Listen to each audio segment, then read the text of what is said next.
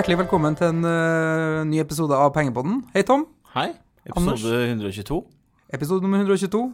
Eh, her sitter vi på vårt eh, lille studio, eh, eller som er et møterom som vi har lagt, gjort om til podkaststudio. Og vi har litt sånn Life at Nordnet Facts i dag. da. Vi har nettopp hatt tre stykker som har stått på et stillas utenfor Vindvær og kikka inn på oss. Og vanlig, fordi det er totalrenovering av fasade i Nordnett i dag. Eller i, september, oktober, november. Så det bores, og nå har vi fått en time audiens her til å, å fri for boring, så at vi kan spille inn podkast. Det er jo, kan hende at de faktisk blir pengeball-fan av dette. her. De får jo for seg en time pause. Ja, jeg vet ikke om vi ser bra nok ut, altså. Du må høre podkasten for at du skal bli hekta, kanskje. Det er bra. Men vi har en uh, godt og blanda agenda i dag. Uh, det skjer mye i markedet. Og vi har fått inn mye spørsmål. Ja. Så det, det er vel ikke ett sånn, det er ikke ett tema som er en rød tråd i dag. Nei, jeg følte heller ikke det. Det er uh, en god twistpose. Ja, god tvistpose. Og vi kan starte med det vi pleier å starte med, litt markedet. Eh, og der er det jo all time high på all time high på all time high på all time high. Nå var det 32. gang i går, tror jeg. Ja. Det er uh, nothing but impressing. Ja. Er uh, ja. Altså, du hadde jo et uh, estimat ved inngangen til året på 7... 50. 750, så vi er over der, da. Ja. Jeg trodde du var på 760. jeg. Jeg, jeg tror jeg sa 751. Mm. Men, men starta året på 690, så var det sånn, sånn 10% Jeg tenkte at det føles fair. Ja.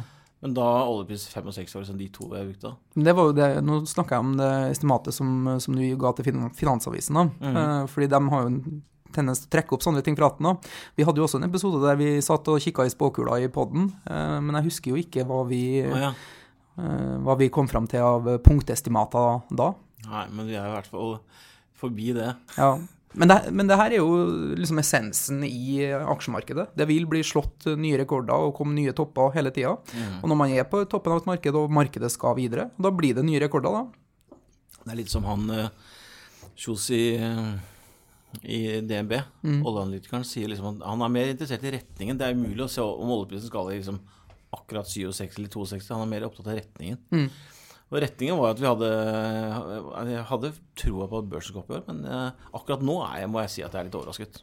Altså, vi har jo sittet og snakka om litt, eh, litt høydeskrekk og, frykt for at vi bør få en korreksjon eh, flere ganger. Eh, og jeg var jo også der at jeg solgte meg ut på 740-ish, uh, og har ikke gått inn i markedet før nå nylig. Det skal vi også komme litt tilbake til i dag. Eh, men det blir vel litt sånn korreksjonsprat i dag også, tenker jeg. fordi det, det er lett å bli litt sånn høyderedd når man setter nye rekorder, selvfølgelig. Og spesielt så kan man jo sette i en, en kontekst til det som jeg tenkte vi kunne snakke litt om innledningsvis. eh, sentralbanker og renter, fordi der er det jo i ferd med å, skje ting. Kan ikke du gi oss et lite sånn highlight på hva som har skjedd siste uka, Tom? Jo, eh, det er jo, det er ingen tvil om at eh, siden 2008, når finanskrisen var, så er det liksom det som har liksom løft, fått ned arbeidsledigheten og fått opp sysselsettingen og, og fått hjulene i gang, det er jo Fed. De har spylt inn milliarder av dollar og euro i markedet, nettopp for å stimulere til at eh, banker og næringsliv skal tørre å investere og tørre å ansette etc. Og det har jo på en måte har de nå gjort lenge, og i oktober 14 så sluttet USA med det. Eh, og Barack Obama var det som satte i gang dette her med, med, via Fed. Eh, og så har Europa tatt over med Mario Draghi. Draghi og så har vi hatt Japan holdt på med lenge. Sverige til og med. Ikke så mange som vet om det, men de slutta med det nå i sommer. Men det, det har vært nettopp for å få i gang hjulene, sørge for at ting ikke stopper opp. Men nå er vi på en måte i en fase hvor ting reverseres. da. Eh, Europa har fortsatt et stort program, så de er, de er på vei til å trappe ned et eksisterende program. Og de har sagt at 1. oktober, Det var stor spenning rundt rentemøtet i september. Da sa de at vi kommer til å Det er ordlyden rundt Altså det, spenningen rundt hvor renta skal og sånn, det er ikke så spennende, for det er liksom Det er nesten uendret hver gang. Men det er dette med kvantitative lettelse som folk er opptatt av, eller tilbakekjøpsprogrammet. Nå sa de at vi skal komme en ordentlig uh, berettelse på det i oktober. Så det kommer Mike til å følge med spennende på. Og så var det Fed-møte nå forrige onsdag. Og da, da holdt de renten uendret. Det er, en liten, det er vel en sånn markedet priser sånn 30% sannsynlig for renteheving i desember. Men Fed står på at de kommer en i år. Og da har de, det, de siste to årene har det kommet en sånn i desember. Som litt sånn jule, juleheving. Så den tror jeg også kommer. Og, og, og de står på at det skal komme tre til neste år. Markedet tror ikke på det, men det sier Fed. Men det de sier, er at fra 1.10 skal de begynne å kjøpe, trekke tilbake. Og hva mener jeg med det? At de kjøpte altså obligasjoner for å presse de lange rentene ned. Litt komplisert. Eh, men Kari Due Andresen forklarte dette veldig godt i en episode her i sommer. sommer ja. Ja. Mm. Eh, og det istedenfor å da på en måte Det er jo for å tilføre markedet likviditet. Du tilfører bankene, du gir kreditt til bankene. Du tilfører de likviditet, så de kan låne videre. Istedenfor å trekke denne likviditeten tilbake, så har de, holdt, de har rullert disse obligasjonene hele veien. Dvs. Si at de sitter på en balanse på 4500 milliarder dollar, er store summer. Dette skal de nå begynne å trekke tilbake. Ja, De skal ut med det igjen, de skal kvitte fra balansen sin. De trekker kredittene tilbake. da. Mm. Så De lar obligasjonene gå til forfall, egentlig. 10 milliarder, 10 milliarder dollar i måneden, uh, som skal økes til 50. Mm. Og, og jeg, liksom, dette er jo Jeg trodde jo faktisk at i oktober 14, for et par år siden, når dette, her, eh, når dette stoppet opp, at da ville markedet begynne å Å herregud, nå er liksom nå, nå, får, nå får ikke narkomanen gratis heroin lenger, eller Nei. du får ikke med at det skulle snu. Men markedet er ekstremt uh, sterkt om dagen, og det er li, veldig lite som biter på. Nei. Men det er, en, det er i hvert fall viktig å få med seg som investor, syns jeg. Det er, en, det er, en, ganske viktig informasjon. Ja, og det, og det er superinteressant. Uh, også Norges Bank hadde jo rentemøte hvor de signaliserte uh, Der har ikke vært noen kvantitative lettelser, men det signaliserte en noe høyere rentebane, at renteøkningene kan komme litt tidligere. da. Og vi har jo sittet her i poden og snakka om tidligere, liksom, hvis ikke rentene kommer, så er det ikke noen særlig sånn kjempestor korreksjonsfare heller. men nå ser man jo tegn til at det her eksperimentet som har vært kjørt siden finanskrisen, finanskrisen med ja, tidenes laveste renter og eh, støttehjul på sentralbankene. Eh, det eksperimentet er i ferd med å bli avslutta nå. Mm. Så i takt med at du, du kanskje liksom får høyere renter, og du ikke får de her støttekjøpene og den hjelpa der også, hva vil skje med markedet? Hvordan vil markedet takle det? Og det her er jo fortsatt uncharted territories, mm. så det er viktig å, å følge med på.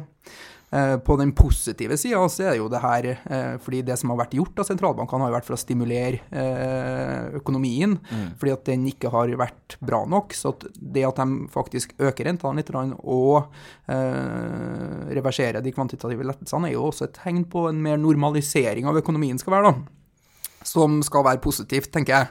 Men det blir spennende å se hvordan, hvordan markedet reagerer på det, helt enkelt. Og det er jo essensen i dette, at de sier selv Og vi skal, vi skal tracke litt tilbake til mars, da. Jeg sitter jo og husker disse her altfor mye, men i, i, i, mars så var jo CNBC og spurte gjelden sentralbanksjefen i USA et spørsmål. Da hevet de renten med 0,25, og så spurte de hvorfor gjør de dette her. Eh, hva, nei, hva er eh, budskapet til konsumentene? Mm. What's the message to the consumers? var det spørsmålet de stilte Fed. Da sa de denne rentehevelsen er på bakgrunn av en bedret økonomi. Mm. Det er ikke fordi vi tror at noe skal skje eller at veksten skal bli veldig stor. Det er fordi at ting går veldig bra nå. Og det er akkurat som du sier, er, eh, de mener at, at, økonomien kan stå på egne bein. Ja, og det, det er det store spørsmålet. Er pasienten frisk? Klarer han seg uten medisin? Europa går bedre, det er det ingen tvil om. Uh, USA har jo gått bra er jo liksom, Arbeidsledigheten er nede på 4,4 og var i 10. altså mm. Ingen tvil om at ting har blitt mye bedre der borte. Absolutt. Men apropos Europa, da. så uh, Sist gang vi satt her, så snakka vi litt om det norske valget. Hvordan det ikke påvirker all verdens til aksjemarkedet. Nå har det vært valg i Tyskland også? Ja, og um, store, store linjene er vel at igjen, du ser det overalt, sosialdemokratene Sliter. Sliter. Mm. Gjorde sitt, Merkel gjorde sitt uh, svakeste valg på mange år. Hun fikk uh, ja, Hun er vel konservativ, men de her uh, ja. sosialdemokratene med han ja, Jeg husker ikke navnet på han, men de gjorde det kjempedårlig. De gikk fra 41 til 33. Mm. Og de har hatt støttepartiene CDU og CSU. De har juksa litt, for jeg har en kompis som har en tysk kone, som jeg har sagt med i går, som følger dette tett. Han sa at det var ganske stor oppstandelse i Tyskland i går, fordi at det partiet som heter AFD, som er eh, som Alternativ for Deutschland. Ja, som han sa er liksom Du kan gange Frp med ti. Og det er liksom, eller Sosialdemokratene i Sverige. Det er ganske på, langt over på høyresiden. Eh, og ehm, det, det, han sa, var at det var jo Og de er veldig mot muslimer og innvandrere. Så liksom eh, Det ser vi det, det, der er jo strømninger man ser mm. over hele Europa mm. og i USA også, eh, foruroligende. Men i forhold til den tyske økonomien, tenker jeg da, mm. Merkel ved roret er mm. jo en eh, garantist for stabilitet, da, selv om kanskje at hun har ikke det, det, solide flertallet som gjør det like enkelt å styre. Det her høyreekstreme kan, kan, jo kanskje liksom øke liksom, temperaturen i ordskiftet, mm. men kanskje ikke i politikken, da. Nei, hun kommer nok min tilbake, Den tilbakemeldingen jeg leser og hører, var at, at Merkel blir jo litt svekket her. For at hennes store støttepartier eh, har gjort sitt svakeste valg siden andre verdenskrig. Eh, dermed, så hun må ut nå på å teame opp med andre partier. da. Mm. Og litt mer mot uh, grønne partier som heter Green, og noe som heter FDP FTP. Så det blir jo litt som uh, Høyre skulle gått sammen med andre partier enn de støttepartiene de har i dag. Da. Mm. Og velge seg litt nye Da må du svelge noen kameler. og men som du nevnte, liksom, europeisk økonomi går ganske bra. Mm. Uh, men de er jo helt prisgitt uh, lokomotivet i, i, europeisk økonomi også, som er Tyskland. Klart største mm. økonomien. Uh, så det, det, er en superviktig økonomi som må gå framover. Og så har du et brexit som, som, lurker bak der også, som er litt sånn, bitte litt usikkert for europeisk mm. økonomi. Men jeg er ganske bullish på, på Europa fortsatt. Altså. Jeg er også enig. Det, det som, som, hadde, du, hadde, du lest, hadde du satt deg ned og lest om Tyskland isolert, så hadde du vært sjokkert Mm. Det har ikke vært lønnsvekst i Tyskland på ti år, tror jeg. Det, altså, Tyskland, Vi ser på det som industrilokomotiv, det, det, veksten er ikke så voldsom der borte. Mm. Men, uh, men, men, det er en stor økonomi, og det er en ryddig økonomi, og de har stabile rammer. Men uh, det er ikke noe voldsom vekst der. Nei. Så tyskerne er ikke sånn Boligmarkedet i Tyskland har, har, ikke rørt seg. Det er helt utrolig. Store byer i Tyskland det er så vidt, så vidt opp disse ti årene. Mm. Som er litt overraskende. Så det var litt Ja. Men nå skal vi til Sist gang vi snakka om fisk, og da var ingen snakk om olje. Men nå må vi snakke om olje. Ja, til og med du har eh, Til og med jeg har jo begynt å få øynene opp for, eh, for, olje nå. Uh, men har, vi har hatt noen interessante bevegelser i oljeprisen denne uka. Uh, I går så fikk vi ja, nesten 60 dollar ja, fatet. 59 et eller annet. 59,70, ja. Og det er det høyeste som har vært siden 2015. Mm. Uh, hva skyldes det? Du, eh, det, er, det er jo Skal man begynne å bruke ordene som vi har diskutert før, så er det jo Vi har jo hatt vært en tillitskrise til OPEC. Det har det ikke mm. vært tvil om. Man har jo ikke sett at lagrene har kommet ned. Det har vært Deres hovedargument for å kutte produksjonen har vært at vi må få oljelagrene ned. De er altfor høye. Det har jo begynt å skje nå. Nå begynner lagrene å komme ned på nivåer som de har på en måte ønsket. Altså det vil si at eh, politikken til OPEC fungerer. Det er, liksom, det er nok litt av hovedessensen. Og Eh, det har vært eh, lenge sånn Den lå rundt 52, stanga, stanga, stanga, og så gikk den igjennom. Eh, så jeg har hatt en sånn god magefølelse på oljeprisen nå at vi skulle opp og teste hvert for 57,5, som var den toppen, og nå så det bare pang rett gjennom. Mm. Så jeg tipper at vi jeg, skal, jeg, tror det skal mye til å stoppe det der nå. Så nå er momentet sterkt. Mm. Så det ser du jo som, jeg, som, vi snakket om den grafen jeg la fram til deg, som jeg hadde på TV forrige dagen. Der, det som har vært, det som har vært sånn overraskende, har vært oljeprisen har vært rundt Nå åpna vel året på sånn 45, og så har den vært oppe i noen og 50, og så har den surra opp og ned. Men OSX-en, altså Oil Service-indeksen, de, altså de drillerne og Supply, alle de selskapene som er i USA, Slumberger, Seadrill, for alt skal si, de har vært dårlige gjennom hele året. Det har ikke vært kjøpere i sektoren.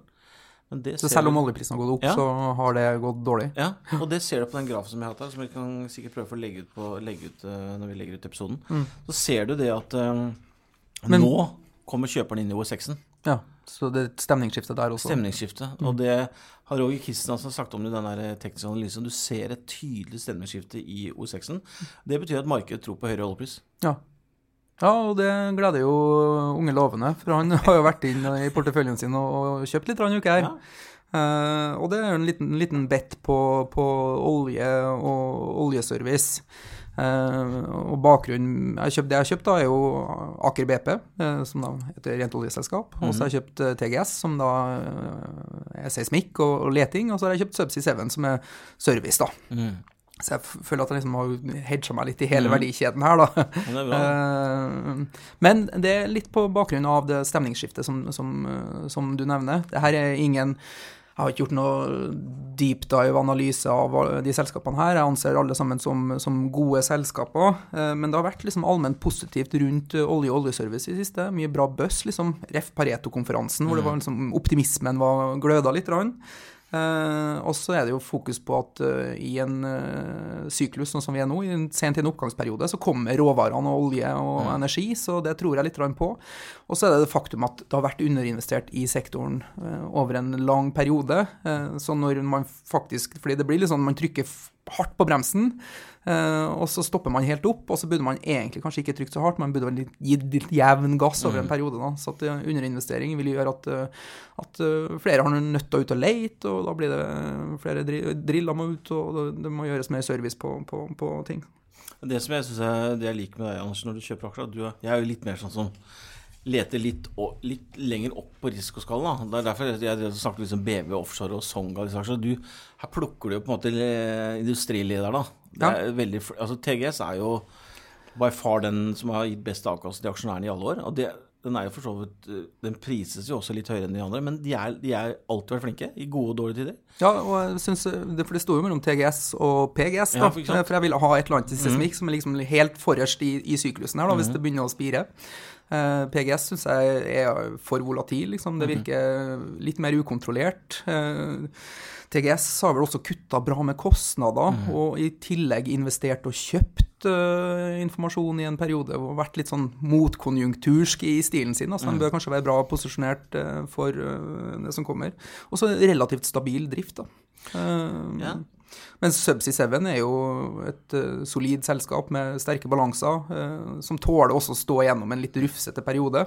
Så sto det mellom Aker BP og Statoil. Da. Statoil har jeg bare liksom mista litt trua på. Og så var det en sånn fin motsatt hode-skulder som jeg syns var eh, bra i Aker BP. Ja, men du, tilbake til det med Subsea. Det, de er jo beste margin i bransjen. De hadde jo 35% EBITDA-margin. Det er jo rekordhøyt for det selskapet. De har jo cash, ikke mye gjeld, balansen altså de, de, de skudder mot all formodning komme en ny runde, så vet du at de, de står igjennom. Nettopp. Så Aker BP Vi hadde jo et investorseminar i Trondheim nå. Da var Forte Trønder sammen med meg. Vi var gjest. Han var gjest hos meg. Alt jeg. Vi snakket om, Han var veldig bull på Aker BP og sier jo det at eh, fra 2020, når Sverdrup kommer opp, så mente han at de kommer til å tjene 20 kroner aksjen i 50 år. Ja. Jeg håper det. Får se om om det, om det, eh, hvis det blir en bumper ride, så, så kan det være at jeg er ute av den. da. Fordi det her er sånn litt sånn eh, Jeg prøver å henge meg litt på, og så får jeg bare følge opp dem med en litt sånn tett stopplås, egentlig. Håper på at eh, man er sent i syklusen, at det kommer, og at oljeprisen holder seg høy. Mm. og ja, Så får vi se. Det, eh, jeg, jeg har jo ikke noe særlig aksjer nå, men hvis jeg skulle vært noe jeg skulle eid, så hadde, er jeg ikke uenig med dine posisjoner. Men eh, vi nevnte jo at vi skulle snakke litt om eh, korreksjonsfare også. Eh, vi har jo egentlig vært litt inne på det. Ja, det er overalt i media. Hvis jeg, jeg bruker mye sånn Jeg leser mye Bloomberg, CNBC, Markwatch. Altså, hvis, det er liksom bare Og det trenger ikke bety noe, men det man ser, er jo at uh, media florerer av sånne krakknisser, da.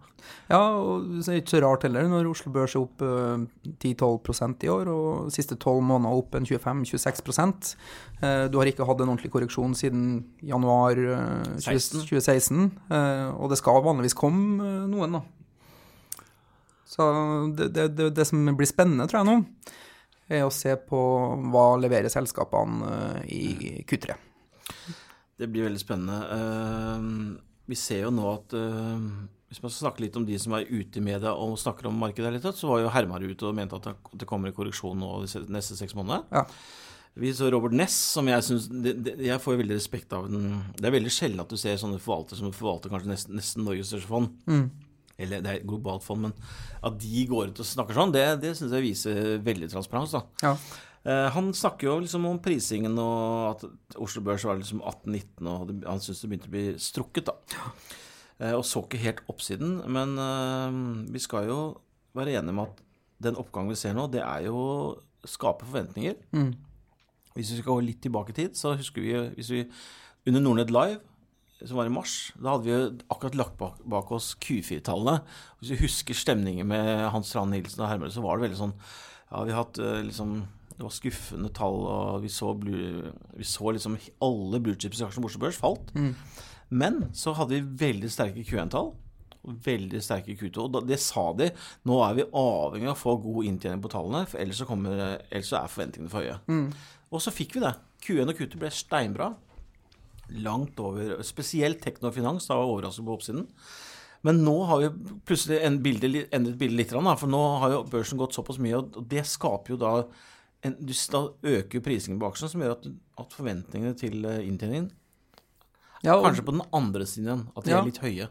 fordi det, det er en slags gjennomgangstema til alle de her strategene at uh, kursene har uh, At de er redd for at kursene har vokst mer enn den underliggende inntjeninga i selskapene. Og der er det en slags sånn uh, Det er et tyngdepunkt der som alltid må være i, i Det kan liksom akseptere at det blir liksom et uh, litt alligatorgap der en periode, men det, det der må jo henge sammen på, på sikt, da. Så at når kursene har gått kraftig nå, så, så må jo også inntjeninga komme i Q3 og Q4. Altså jeg har jo en, ja, Det er liksom et, en ordlyd i markedet som heter 'fundamental always wins'. Og det, det skal jo henge sammen. Det er veldig sjelden at det liksom dekobler veldig. Det kan gjøre det i visse sektorer i perioder, men som regel så er det det fundamentale som, som vinner. Og eh, da tror jeg at eh, jeg gleda meg veldig til Q2. Det var jeg veldig klar på i media. Sa at Kuto blir spennende. Jeg hadde en god følelse. Nå sp- eh, bruker jeg mer ordet gruglede meg. ja. Det er litt sånn, litt sånn, jeg gleder meg alltid til rapportering, for det er veldig spennende. Og det er det, dette som skaper dynamikken i markedet. Men eh, jeg, jeg, jeg frykter litt at hvis vi får de selskapene som ikke kommer til å levere, eller som skuffer, eller guider dårligere enn forventninger, de frykter jeg at kan få, få litt juling. Det kan bli en sånn rapporteringssesong hvor du blir hardt straffa hvis du ikke leverer. Jeg, jeg, jeg frykter det. Og det er minner meg litt om, for i, i Finansavisen uka her også, så var det en intervju med sånne aksjestrateger, eh, hvor det var litt sånn avmålt holdning. Altså blant annet at du var liksom nøytral i den sammenhengen. Eh, stort sett alle var jo nøytrale, det var kanskje én eller to som var liksom ja, men vi er positive. Og det minner meg litt om det her ordtaket om, eh, i aksjemarkedet når, når siste optimist blir pessimist, og, og siste pessimist Fordi det kjennes litt som vi kan være i nærheten av det Alle er litt pessimistiske. Ja. Hvem er det som skal dra opp kursene da, hvis eh, det ikke finnes noen mer optimister igjen? Mm. Da må det jo komme en korreksjon, da. Jeg, øh, jeg, jeg ganske føler meg litt sånn at vi kommer til å sitte her en dag og si at ja, men dette var jo Dette måtte jo skje, liksom. Ja, ja, så det er bare å si det lenge nok, så får du jo rett til slutt. Det er sånn som han eh, Dette har vi jo sett Hva heter han i, som er i Sparebanken Markets nå med boligprisene? Ja, Han, ja, eh, Harald Magne Andresen. ja, så det er bare å si det lenge nok, så vil han jo få rett en eller annen gang. Ja, han, eh, han har vært ganske bedre på boligmarkedet lenge. Men, men eh, vi får jo se. Det er jo, dette er det som eh, gjør at jobben vår er spennende. Og Ja. de som følger med på aksjemarkedet, eh, antageligvis syns det er veldig gøy å holde på med børs.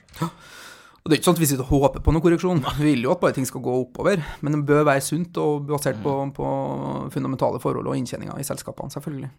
Men du nevnte en artikkel til eh, som Ja.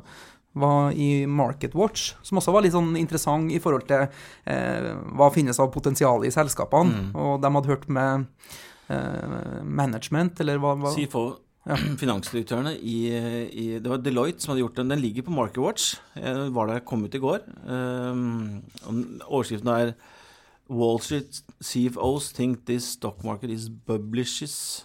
publishes. Ja, og det er Det var en, en undersøkelse Deloitte gjorde med De har hatt en sånn undersøkelse gående i ti år, hvor de spør CFO-ene hvordan eh, de ser på aksjekursen i forhold til selskapet. Ja.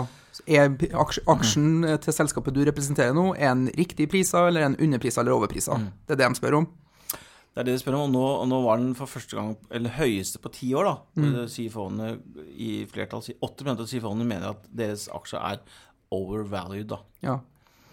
Og at, det, at forventningene rett og slett i kursen er for høy, høy for den underliggende driften. Det er jo egentlig det de sier.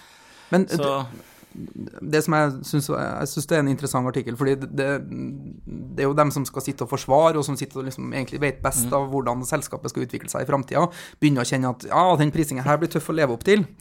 Eh, Men samtidig så er det interessant hvis du ser på grafen her, da, så, så, så, så er det jo en sånn andel som mener at den er overprisa, uh, som er stabilt på mellom 40 og 60 da, de siste ti årene. Andelen CFO som synes at aksjen sin er underprisa, er jo på mellom 0 og 20% Så de har jo en, en bias mot å synes at ting er overprisa hele veien. Eh, Men det har aldri vært så overprisa som det er nå, da. Uh, Så jeg tror kanskje at det ligger et eller annet sånn At de vil ikke at det skal være så høyt priser, fordi det er så tøft å leve opp til det også. Så det ber liksom å være litt bearish og litt sånn avmålt i, i forhold til det. Så Nei, Ja, men, men, men altså, sant?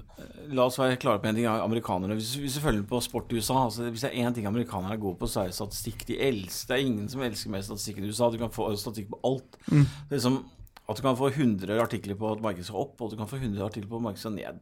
Men akkurat nå da, så merker jeg Jeg sitter og følger veldig mye med på media hele tiden. Mm. Og nå merker jeg at media er veldig styrt mot den der eh, bear sant? men er det også litt sånn eh, tabloid, at journalistene ønsker den vinklinga nå? Fordi jeg, jeg, jeg føler litt sånn, og det er, og, det er litt sånn at eh, Det som er litt sånn rart nå, at nå er det, så, det er så veldig trykk på den siden. For at eh, hvis børsen faller veldig, så du kan jo, du kan jo vedde huri på at da står det Da er det en sånn rød side på Finansvisen. ja, ja, ja. Blod, skjønner du? De er veldig sånn medgangssupporter, disse her media. Det er litt sånn pol polar, polarisert. liksom Enten så er det steinbra, eller så er det steindårlig. Det er litt sånn, ikke sant? Ja. Men nå kjenner, merker jeg liksom at nå, nå drar media veldig fram de som, som skal ha markedet ned, da, mens markedet bare går og går. Mm. Så ja, det er, bare en, det er bare en observasjon, egentlig. Ja. Du, eh, jeg tenker vi går over til, til første spørsmål eh, for dagen. Eh, og det er faktisk litt relatert til selskapsledelsens syn på aksjekurser. Uh, og her var det jo en undersøkelse hvor de hadde spurt CFO. Uh, og hvorfor de uh, Og det her kommer spørsmålet kommer fra, fra Ruga på Shareville. Og han skriver da på hvilken måte påvirker aksjekursene til et selskap selve driften? Er det eksempelvis gunstig for ledelsen at kursen holdes høy? Jeg mener å huske at det ble trukket frem som et moment da Statoil valgte å ta opp et lån for å betale utbytte da det stormet som verst. Så det her er jo liksom hva, hvor viktig er liksom utvikling i aksjekurs for, for ledelsen i et selskap? Og det, det, det er et kjempebra spørsmål, fordi uh, aksjekursen i seg selv, det livet den lever, er jo basert på tilbud og etterspørsel fra investorer, og påvirker jo i utgangspunktet ikke driften til selskapet. Penger som liksom tilfører selskapet, blir henta inn i, inn i børsnoteringa, i initial public offering. Og så har man jo muligheten til å hente penger underveis da via emisjoner, selvfølgelig. Men uh, hvorfor skal selskapet bry seg om aksjekursen, er vel egentlig spørsmålet. Ja, ikke sant? altså, det er mange forskjellige svar på dette, men jeg vil i hvert fall begynne i én retning. Det er å si at et selskap som har positiv drift, sånn som Statoil etc., som ikke Hvis du ikke er avhengig av eh, aksjemarkedet for å hente kapital til enhver tid, så skal ikke aksjekursen ha så mye å si. Hvis, hvis du må hele tiden hente penger, penger for å Hvis du er et teknologiselskap som driver utvikler og en spennende idé, så er aksjekursen mye å si for utvanningen av aksjonærene. Men f.eks. Statoil, som, som ikke, de emitterer jo ikke, og henter jo ikke noe penger til driften. Der kan man jo stille spørsmål til, og det har jeg gjort flere ganger. Hvorfor i all verden eh, driver de med disse utbyttene når de heller burde investere? Det må være mye bedre for de å investere pengene. For hvis du betaler utbytte Thomas Nilsen hadde jo veldig klare tanker om dette her i forrige pengepod. med han mener at hvis et selskap betaler utbytte, så betyr det at vi ikke har noe bedre å investere pengene i. Det er hans tanke om det. Ol- Operatørselskapene nå, som nå har fått kutte altså Skal du leie ned rigg nå, så koster den en tredjedel av hva du gjorde for tre år siden. Uh, en lisens er fire sales all over the place. Du kan kjøpe lisenser nå for slikk og ingenting. Det må være mye bedre penger å bruke å kjøpe billige ting nå enn å gi det tilbake til aksjerne. Ja. Men det er en eller annen sånn greie da i disse operatørselskapene, og da må man gå ut og titte på Total og Eny og Exxon og liksom, hva som er historikken for operatørene. Det er at, det er at disse selskapene skal betale utbytte. Og der tror jeg på en måte Statoil har hengt seg litt på. at vi, vi har aksjonærer som, som krever det. Vi har masse amerikanske aksjonærer som vil ha utbytte. Og da tenker jeg at da er de opptatt av aksjekursen. Ja. Og jeg tenker eh, at, at ledelsen skal være opptatt av eh, aksjekursen. eh, fordi ledelsen er satt der på oppdrag fra aksjonærene å skape aksjonærverdier. Dvs. Si få kursen til å stige eller betale ut utbytte. da. Og blir det fallende aksjekurser, så, så vil du få misfornøyde aksjonærer. Da vil du få sparking av CEOs og, og ledergrupper. Så, at, så enkelt er det. Altså at de er satt der for å skape aksjonærverdier. Eh, i forhold til liksom Jeg tror ikke at eh, liksom, mesteparten av dem som går på jobb i Telenor hver eneste dag, tenker på hvordan går aksjekursen. Men jeg tror toppledelsen tenker mer på det enn en den jevne mann. Mm. Eh, og det finnes flere grunner for at man skal være opptatt av det også. Eh, jeg nevnte jo det her med at liksom, du henter egentlig ikke penger annet enn i børsnoteringer, men du kan jo utstede nye aksjer og emittere flere aksjer, og da vil du gjerne gjøre det til høyere kurser enn lavere kurser. Mm. Så det gir deg liksom bedre power da, når du skal ut og hente penger, og det vil også kan ha noe betydning for på hvilke nivåer du får finansiert deg, liksom hvilke renter du får osv., hvor solid selskapet er. Mm. I tillegg så, så, vil du ikke at aksjekursen skal falle for lavt i forhold til faren for eh, fiendtlige oppkjøp. Eh, blir du liksom eh, halvert eller aksjekursen faller 90% så er det plutselig noen som vil eh, kjøpe det. Og det er ikke sikkert du ønsker det. Eh, på motsatt side så kan du jo også kanskje ønske å kjøpe opp selskaper. Og hvis du skal gjøre det, så vil du kanskje ønske å betale i egne aksjer. Og jo høyere aksjekursen er da, jo bedre får du betalt for det, da. Så tror jeg også at ledelsen med en OK utvikling i aksjekursen får bedre arbeidsro. Jeg tror det er mye støy i, og mye krefter f.eks. i Norske Skog som går med på å bare håndtere media og all den støyen rundt uh, selskapet. Man får egentlig ikke til å, å drive og planlegge langsiktig. Du, de to siste poengene syns jeg var veldig bra. Dette med, det, jeg, det jeg hadde tenkt å dra fram, det skal jeg komme tilbake til. Men det, det du sier om arbeidsro Se på Sidri, f.eks. Tenk deg hva de har brukt av krefter nå de siste to årene på denne restruktureringen. Mm. Eh, Å ha arbeidsro jeg eh, tror jeg er helt avgjørende. Du ser Vi har mange selskaper hvor Opera Software eksempel, vært i oppkjøpsprosesser. Det er ingen tvil om at det, det setter, skaper en viss uro internt. Det, ting stopper litt opp. og mm. Vi har sett mange tilfeller på at da oppkjøp stopper opp, så, så, så må du nesten dra i gang hjulene igjen. ikke sant? Mm. Det skapes forventninger. Men jeg tror det at han spør jo om jeg mener, eh, Han spør jo er det eksempelvis gunstig for ledelsen at kursen holdes høyt. Så er det akkurat som det du sa med oppkjøp. Mm. Hvis, skal, hvis, jeg skal dra noen eksempler, så har det f.eks. Eh, eh, Link Mobility for eksempel, da. Vært en aksje som har vært en kjempesuksess. Eh, kursen har, de har fått en god prising på børs, og den bruker de for alt det er verdt. De betaler, går ut og kjøper selskapet hele tiden med en, med en miks av aksjer, opsjoner og cash. Eh, Facebook har jo brukt dette hele veien. ikke sant? Mm. Som har en god, uh, Der har du en aksjonærbase som har veldig tro på fremtiden. Og det bruker de for alt det er verdt. Så de bare snapper opp konkurrenter fordi de er, har en god pris. Så ja. Men jeg tror nok ikke øh, managementet er ikke interessert i en for høy aksjekurs. Øh, fordi det stiller jo forventninger om framtida også, som man skal innfri. ikke sant? Mm. Så man er jo mer interessert i å ha en riktig prising basert på hvordan driften er, og hvordan ja, den framtidige utviklinga til selskapet blir. da, Så at man kan jobbe i takt med de forventningene mm. istedenfor å bli halsende etter. Eh, men så tror jeg at eh, høy, en høy aksjekurs kan være veldig positivt for et selskap også, eh, i forhold til prestisje og, og, ego, litt. Da. For alle sammen vil jo egentlig være med på et vinnerlag. Så det kan være veldig positivt for en bedrift å liksom se at aksjekursen går, og det skapes optimisme mm. og tro på framtida. Og så har du det åpenbare elementet at veldig ofte så sitter jo ledelsen med egne aksjer og egne interesser også i, i aksjekursen, da. Så da har man jo veldig sammenfallende interesser og bryr seg veldig, tenker jeg. Jeg så forresten med en sånn sidekommentar han eh, sjefen i Zuckerberg i Facebook skal ut og selge aksjer nå for 20 milliarder eller sånn. Ja. til neste.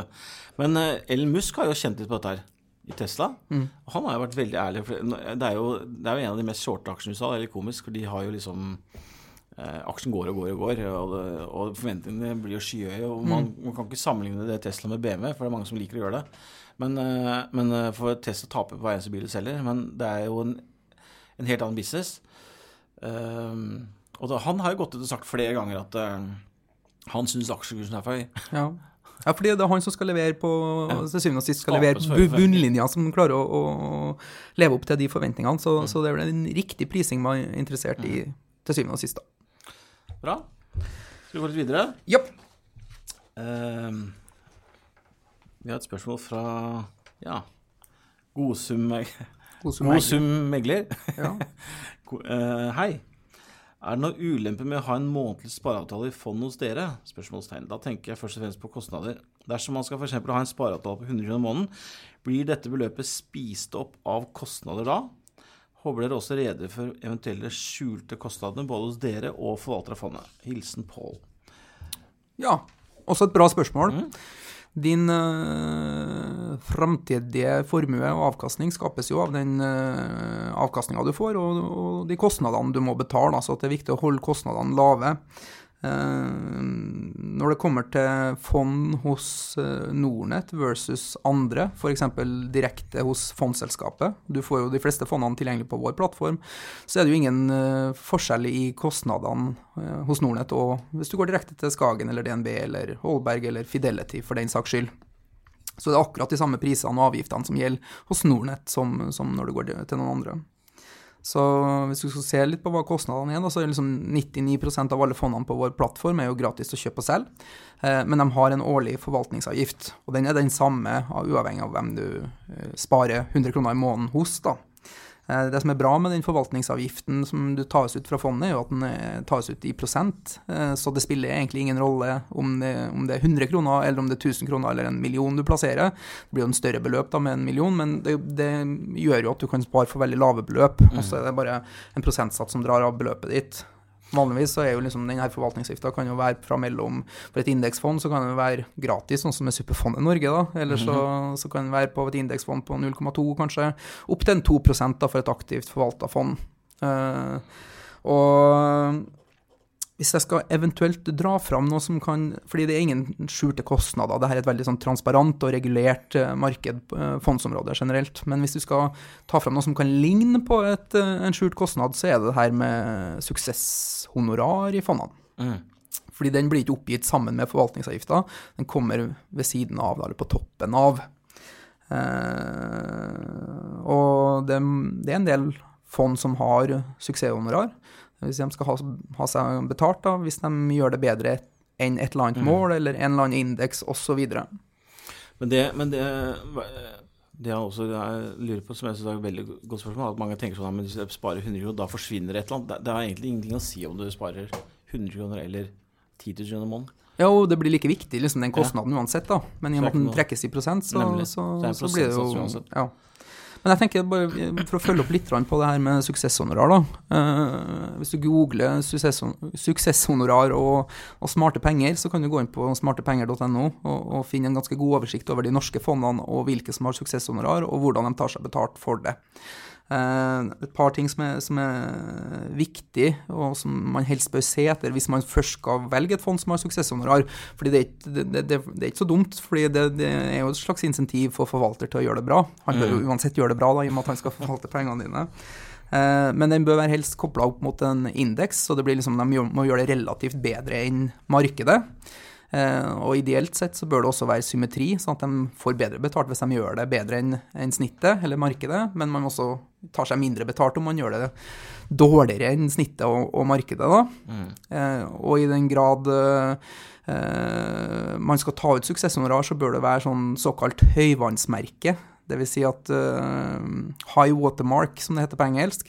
sånn at hvis et fond gjør det konsekvent bedre enn en forventning og tar ut suksesshonorar i fem år, f.eks., og så går det steindårlig i tre år, hvor det taper seg og taper seg og taper seg.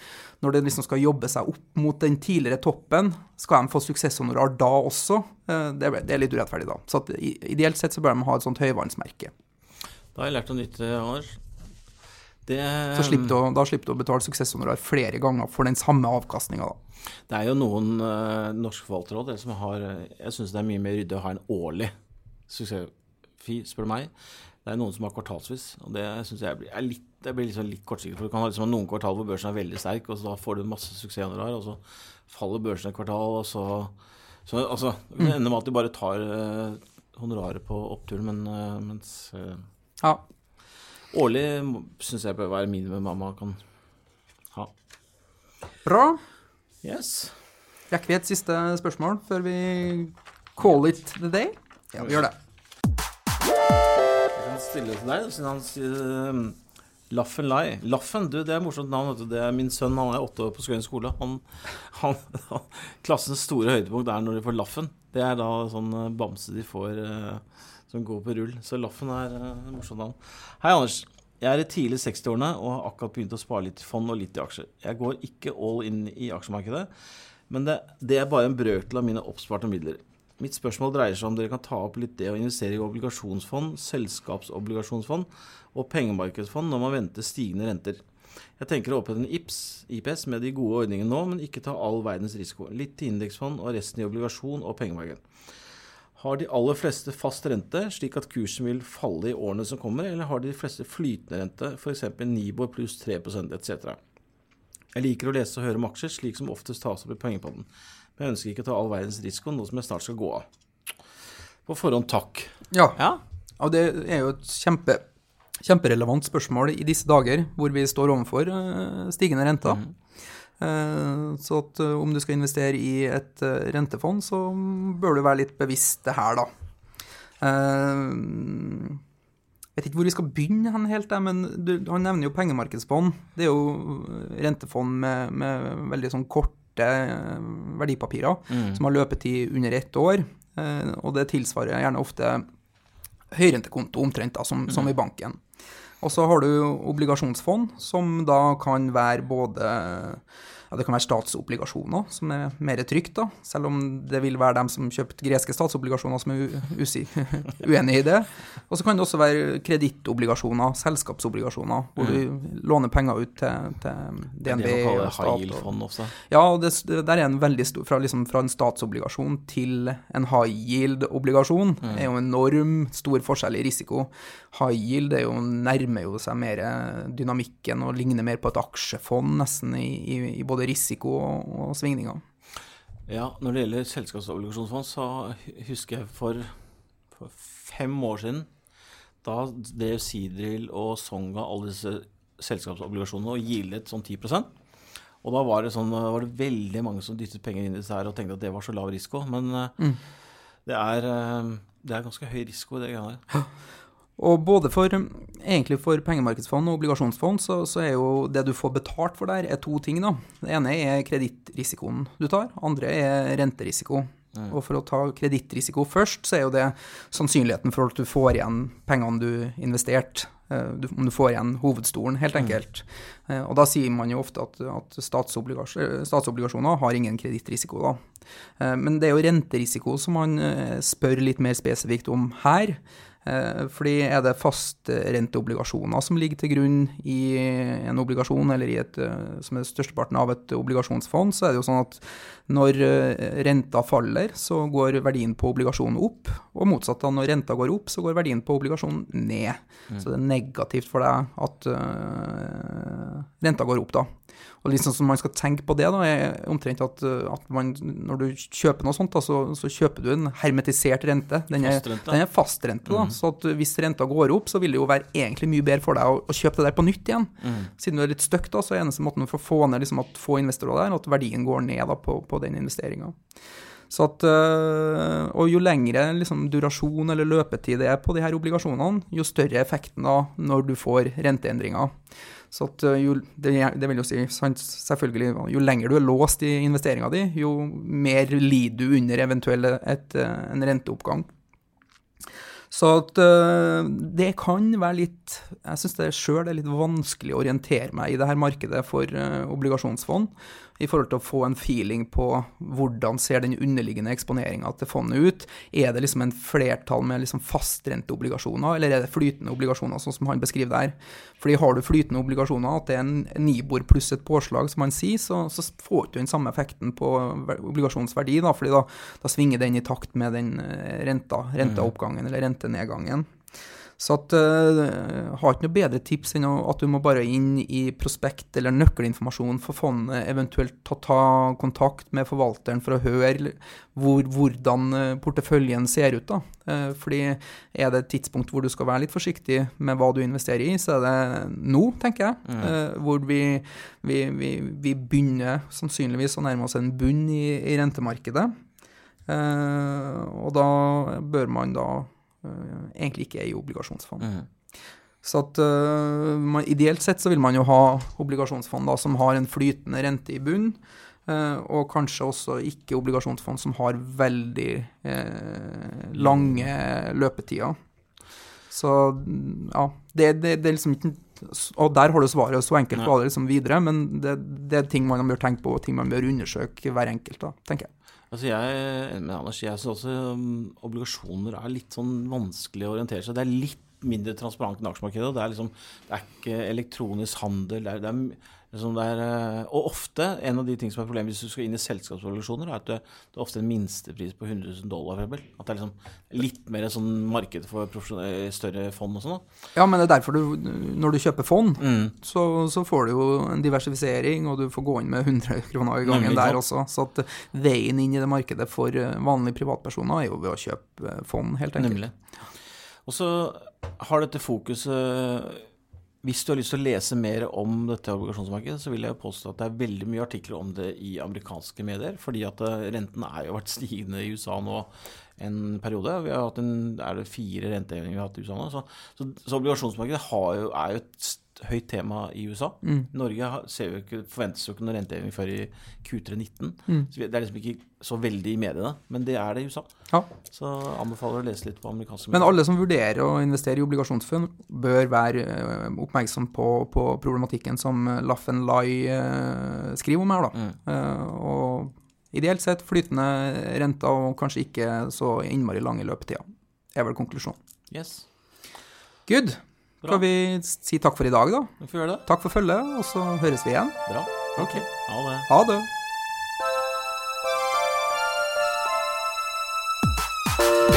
Penger, penger, penger, penger, penger, penger, penger, penger, penger, penger.